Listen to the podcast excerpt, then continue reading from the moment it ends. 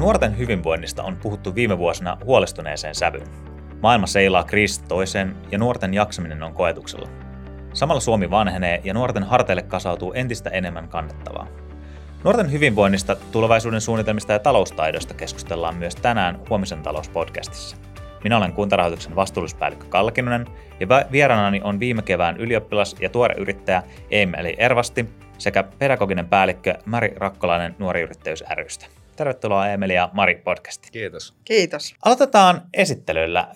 Kerrotko Emeli vähän omasta taustastasi ja tästä uudesta yrittäjän urasta? Joo, eli sä kerroit tuohon, että tuore ylioppilas, niin nyt tänä keväänä valmistuin Mikkelin lukiosta ja sieltä sitten maaliskuussa heti kirjoitusten jälkeen muutin tänne pääkaupunkiseudulle, että eka Helsinkiin ja sitten nyt Espoossa asun ja tänne tota, tulin tota liiketoimintaa tekemään, että teen yrityksille somesisältöjä ja sitten tuommoista puhujakeikkaa siinä sivussa ja myös promoottorin töitä. Ja tammikuussa on sitten lähdössä vielä tuommoista kansallisvelvollisuutta suorittamaan, eli inttiä tuonne Upinniemeen. Saa nähdä, mitä siellä tuleman pitää. Eiköhän sieltä tuonne yrittäjätaapalelle kanssa tiettyjä, tiettyjä valmiuksia tarjoa sekin. Kyllä varmasti. Entä Mari, hei, millaisista asioista sä vastaat tuolla Nuori Yrittäjyys? Joo, Mä toimin pedagogisen tiimin päällikkönä siellä, eli meidän pedagoginen tiimi vastaa näistä Nuori Yrittäjyys ryn oppimisohjelmista, eli oppimateriaaleista. Me tuotetaan opettajille työelämä-, talous- ja yrittäjyystaidoista tämmöisiä ohjelmia, joita opettajat voi sitten opetuksen tukena käyttää. Eli meidän tavoitteena Nuori Yrittäjyys ryssä on on tota noin, rakentaa tulevaisuususkoisia nuoria, jotka löytäisi niinku sen oman paikkansa tässä maailmassa, niin me halutaan olla tukemassa sitä. Joo, ja ehkä tuo tulevaisuuden usko ja viime vuosina myös tuo nuorten jaksaminen on ehkä ollut vähän koetuksella tai eikä niin vähäkään. Mutta niin nuorten hyvinvointia selvitettävissä kyselyissä tulee esiin huolestuttavia ilmiöitä. Pahoinvointi lisääntyy, ahdistus ja uupuminen ovat entistäkin yleisempiä, niin Miten Emeli nämä viime vuodet on vaikuttanut siihen, mitä sä ajattelet tulevaisuudesta? Tai onko niillä ollut mitään vaikutusta?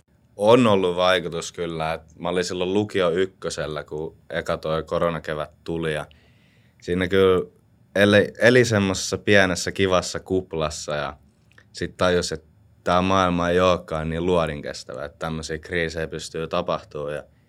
Sitten siinä vaiheessa, kun se oma kupla ehkä vähän puhkesi, niin sitten huomasi, että miten markkinataloudessa myös jonkunlainen kupla puhkesi ja tätä kautta sitten kiinnostui sijoittamisesta ja sitten huomasin myös, kun Jenkeissä alettiin tuota rahaa printtaamaan, niin sitten ensimmäiset sijoitukset otin siinä vaiheessa myös. Ja nyt sitten tämä Venäjän ja Ukrainan sota, mitä nyt Venäjä hyökkää, niin ja mitä energiakriisiä tässä uumoillaan, niin sekin kyllä on pistänyt varpaille sille, että seuraa päivittäin taloutta ja vähän miettii noita kuluttajakäyttäytymistä, että mihin sitä rahaa oikeasti haluaa käyttää.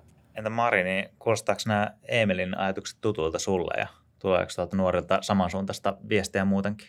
Joo, tämä on, tämä on ollut huolestuttava kehitys.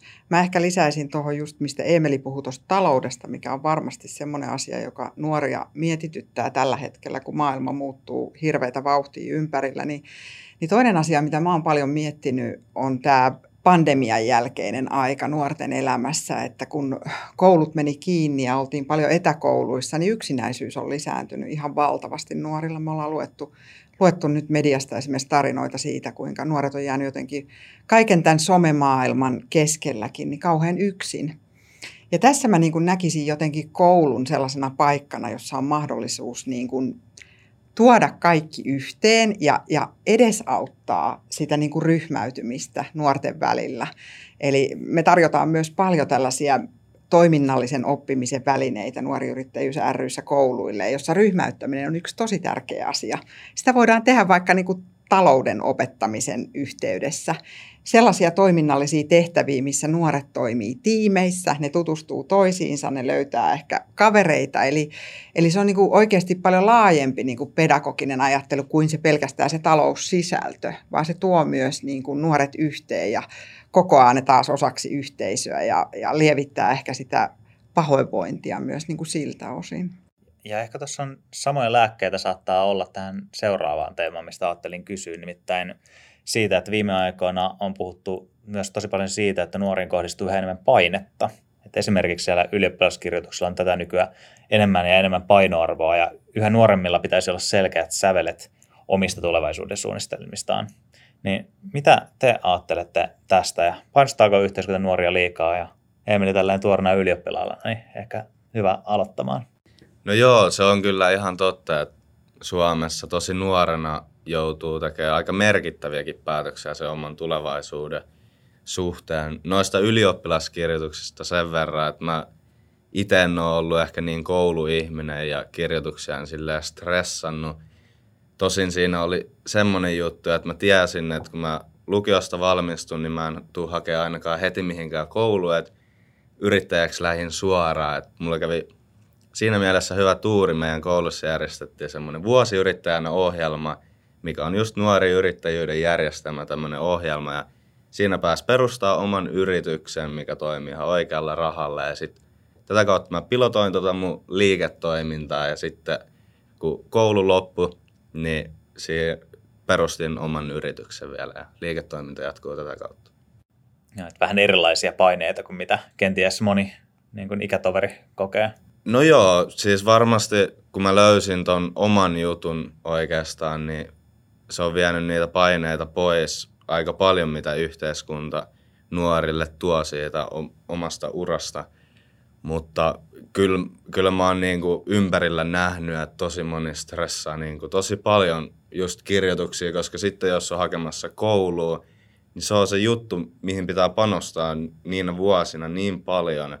Ja sitten jos, jos ne ei mene kirjoitukset niin hyvin, niin sitten on mieli maassa ja sitten pitää uusiksi lukea kirjoituksia. Ja jos niin kuin uusinnassakaan ei mene niin hyvin, niin sitten siinä koko ajan niin kuin vaan tulee epäonnistumisen tunteita ja varmasti vaikuttaa mielenterveyteen myös tämmöiset. Mitäs Mari, niin sä oot aiemmin toiminut opettajana kanssa ja päässyt sitä kautta myös vaikuttamaan monen nuoren koulutaipaleeseen, niin suhtautuuko suomalainen yhteiskunta nuoriin jotenkin eri tavalla kuin ennen? No kyllä se vähän siltä vaikuttaa, että tällainen niin kuin tehokkuusajattelu on tuotu myös tuonne niin nuorten maailmaan ja halutaan mahdollisimman pian sieltä opiskeluputkesta nuoret ulos. Ja sitten toisaalta taas nuoret ehkä enemmän haluaa sellaista väljyyttä siihen elämänvaiheeseen. Ne haluaa tutustua maailmaan, ne haluaa käydä reissaamassa. Tänä päivänä se on hyvinkin mahdollista. Eli, eli ne jotenkin niin kuin ajattelee, että se työura on sitten semmoinen putki, johon he, he ei ehkä ihan heti halua mennä sinne.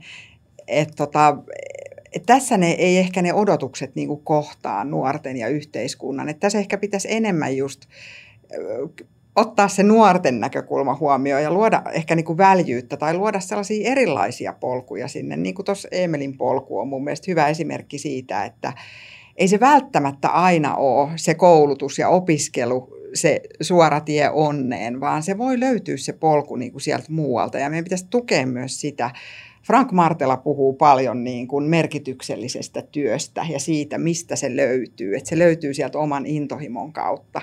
Ja sitä mä luulen, että nuoret tänä päivänä niin kuin etsii. Niillä on aika isot tavoitteet siinä ja, ja meidän pitäisi jotenkin miettiä niin kuin yhteiskuntana ja koulutusjärjestelmänä, miten me vastataan siihen, siihen huutoon. Että löytää joku sellainen, näille semmoinen yhteinen sävel. Joo, oli se polku ehkä minkälainen tahansa, niin kenties yksi tämmöinen yhteinen, yhteinen tekijä tälläkin puolella, mitä kaikki tarvitsee, on sitten taas toi talousosaaminen. Ja siitä on puhuttu myös viime vuosina entistä enemmän. Ja epävarmassa maailmassa talouden hallinta on yhä tärkeämpää ja joidenkin tutkimusten mukaan taloustaidot vaikuttaa myös mielenterveyteen. Esimerkiksi Helsingin yliopiston tutkimuksessa huomattiin, että jos nuorella aikuisella on vaikeuksia oman talouden hallinnassa itsenäistymisvaiheessa, hänellä on todennäköisemmin masennusoireita myöhemmin elämässään. Niin. Mikä, Emeli, on niin sun näkemys tästä nuoren taloustaidoista ja koet sä, että nuoret saa tarpeeksi tukea oman talouden hallintaa? No mä en itse muista, että meillä olisi koulussa, lukiossa tai yläasteella ollut oikeastaan mitään niin kuin omaan talouteen käyvää kurssia. Että jotain EU-politiikkaa ja tämmöistä kyllä yhteiskuntaopissa käytiin ja sitten verotusta sun muuta, mutta siihen oman talouden hallintaan ei ollut mun mielestä mitään – että mäkin olen sitten niin kuin podcastien kautta ja lukemalla oppinut ja sitten kun seuraa noita omia kuluttajavalintoja, niin sitä kautta myös oppii. Et mun mielestä kyllä nuorille pitäisi tämmöisiä ohjelmia luoda lisää ja tuoda just oppilaille niin tämä oma talouskurssi. Ja mä itse en ainakaan muista myöskään, että mä olisin ikinä kenenkään kaverin kanssa puhunut niin kuin henkilökohtaisen talouden hallinnasta. Että sekin varmaan kertoo vähän siitä mun ikäisten talousosaamisesta tai kiinnostuksesta myös. Mutta kyllä mä uskon, että sitten kun lähtee niin kuin miettimään sitä omaa taloutta, niin siinäkin kyllä saa semmoisen merkityksellisyyden tunteen, kun tietää, että pystyy vaikuttaa pienilläkin teoilla siihen oman rahahallintaan ja miten sitä rahaa voi hyvin käyttää. Mitäs Mari, niin puhutaanko sun mielestä noista taloustaidosta tarpeeksi? Että oli sitten koulussa tai kotona? No mä lähtisin kyllä ihan sieltä kotoonta liikkeelle. Et, et kyllä mä ainakin tunnen piston omassa sydämessäni, jos mä mietin, mulla on kaksi lasta, jotka nyt on jo aikuisia, mutta et miten mä oon niiden kanssa osannut ottaa nämä talousasiat esille silloin, kun olisi ehkä pitänyt. Eli ottaa ne mukaan kotona jo siihen talouden suunnitteluun. Jos on joku isompi hankinta, mietittäisiin yhdessä, miten porukat osallistuu siihen ja kaikki osallistuisi tavallaan sitten ehkä siihen rahan hankintaan jollain tavalla sen hankinnan jotta siihen päästään, mutta tota, et kyllä mä näen, että meidän pitäisi niinku kotoon aloittaa tämä. Ja jos mietitään kouluja, niin opetussuunnitelmiinhan on määrätietoisesti tuotu tätä talouden, talouden hallintaa ja talousasioita, taloustaitojen opettelua. Et meillä on niin kuin nyt tuotu jo alakouluun yhteiskuntaoppi, jonka, ja se iso tavallaan siellä taustalla vaikuttava tekijä oli silloin, että pitää saada taloustaitoja jo sinne alakouluikäisille. Että kyllä meillä niin opetussuunnitelmat tähän ohjaa ja materiaali on tarjolla paljon. Että tota, Kyllä mä uskon, että nyt jo kouluissa paljon, paljon sitä tehdään, mutta että tärkeää olla tukena siinä mukana ja kannustaa. Ja ehkä yksi asia vielä, minkä mä haluaisin tähän nostaa, että jotenkin talousasioista puhutaan aina hirveällä jargonilla – Eli mä haastaisin kyllä kaikki, jotka taloudesta puhuu esimerkiksi mediassa, niin jotenkin yrittää kääntää se niin, että miten joku 16-kesäinen voisi niin kuin ymmärtää myös tämän asian. Se on haastaa viestiää, mutta, mutta mun mielestä se on viestinnän tärkein asia on se, että se olisi ymmärrettävällä tavalla kerrottu kaikille. Se on hyvä kuulla, että tätä on vienyt kouluihin entistä enemmän. Muistelen omaa lukiotani, josta on hetki aikaa, niin niin siellä oli talousmatikan kurssi, joka taisi kyllä olla ainoa matikan kurssi, jonka tätä en käynyt. Kunnes löysin sitten itseni kauppiksen pääsykokeesta ja siltä polulta sitten. Mutta hyvä, että tätä on lisää. Niin. Mites niin, Eemeli, näet sä jotain keinoja, millä tätä keskustelua saataisiin lisää Suomeen?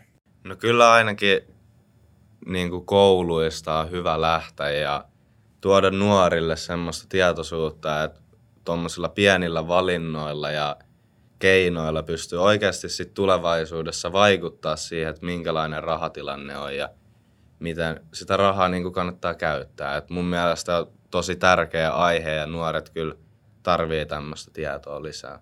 Mitäs niin Mari sitten, teillä on tosiaan tämä oma talousohjelma, niin voitko kertoa siitä vähän lisää? Kelle se on suunnattu ja mitä sillä tavoitellaan näin esimerkiksi? Joo, meidän omatalousohjelma on suunnattu ensisijassa tuonne peruskoulun yläkouluun niin kuin 7-9-luokkalaisille, mutta me ollaan huomattu, kun me ollaan katsottu meidän tilausdataa, että sitä tilataan myös tosi paljon tuonne toiselle asteelle. Eli, eli tarve on myös siellä iso, eikä sitä koeta mitenkään niin kuin liian helpoksi ohjelmaksi. Se koostuu viidestä teemasta tämä ohjelma. Siinä on ennakkotehtävä, jolla vähän herätellään niin kuin nuorten ajattelua. Ne seuraa vähän omaa taloutta ja omaa rahan käyttöä siinä ennen kuin tämä kurssi alkaa. Ja, ja sitten lähdetään pohtimaan, lähdetään liikkeelle talouden suunnittelusta, tehdään oman, oman budjetti ja perheen budjetti ja vähän funtsitaan, että mihin sitä rahaa noin niin kuin yleensä menee. Sitten siellä puhutaan sijoittamisesta, säästämisestä, lainaamisesta, kiertotaloudesta, kuluttamisesta. Että tällaiset ihan perusasiat taloudesta käydään läpi. Tehtävien kautta, eli hyvin toiminnallista, oppijat siellä hääräilee näiden talousasioiden äärellä ja opettajat tukee sitten taustalta. Mitä toi ohjelma Emeli taas sun puolesta kuulostaa, että koet sä, että tämmöistä olisi ollut sulle hyötyä? Olisi varmasti ollut hyötyä ja halusin tuossa välissä vähän jo kommentoida, että se on tosi hyvä, että se on niinku käytännön kautta eikä sillä, että joku opettaja luokan edessä 45 minuuttia kertoo, että miten näitä pitäisi tehdä, vaan oppilaat pääsee oikeasti niin kuin itse miettimään erilaisten kiinnostavien tehtävien kautta. Niin se on tosi hyvä juttu mun mielestä ja kyllä varmasti, jos tämmöisiä olisi mun yläasteajalla, mistä nyt ei ole pitkä aika, mutta meidän koulussa ei tämmöistä ole järjestetty, niin kyllä olisin varmasti ollut kiinnostunut tämmöisestä. Samaten, ja en malta olla muistelematta, olin viime keväänä kanssa tässä Uskalla yrittää ohjelman finaalissa tuomarina, ja siellä kun jututti näitä kilpailijoita tai nuoria yrittäjiä, ketkä standeilla kertoivat niin yrityksestään ja kyselit, mitä, mitä on oppinut, niin varsinkin kyllä tämä budjetointi ja mistä rahaa tulee sisään ja mihin sitä kuluu ja muuta, niin se on aika konkreettisia oppeja tarjonnut se, niin se oli mun mielestä hienoa kyllä kuulla. Sitten niin, jos noista nuorten taloustaidosta kannetaan huolta, niin kuin me nyt selvästi tässä ainakin tämän pöydän ääressä kaikki kannetaan, niin miksi tämä ei ole niin kuin vakituinen osa peruskoulun opetusta tai kaikille pakollinen ja pitäisikö se olla? Joo, kyllähän se opetussuunnitelmissa on kaikille pakollinen. Sitä on sekä alakoulussa, yläkoulussa että lukiossa niin taloustaitoja lukee opetussuunnitelmassa, että niitä pitäisi, pitäisi siellä koulussa oppia. Ja, ja varmasti se hyvin pitkälle onkin näin, mutta ehkä se just se tekemisen tapa, mihin Emelikin tuossa äsken mun puheenvuoroon kommentoi, että, että sitä, se pitäisi jotenkin niin kuin mä luulen, että siellä on paljon sellaisia tyyppejä, jotka oppis paljon paremmin sen kautta, kun ne niin kuin tekis juttuja ja hääräilis niitä asioiden äärellä, itse tuottaisi sitä tietoa ja etsisi sitä tietoa ja, ja analysoisi. Et, et tota, ehkä se tekemisen tapa, se voisi olla se muutoksen avain.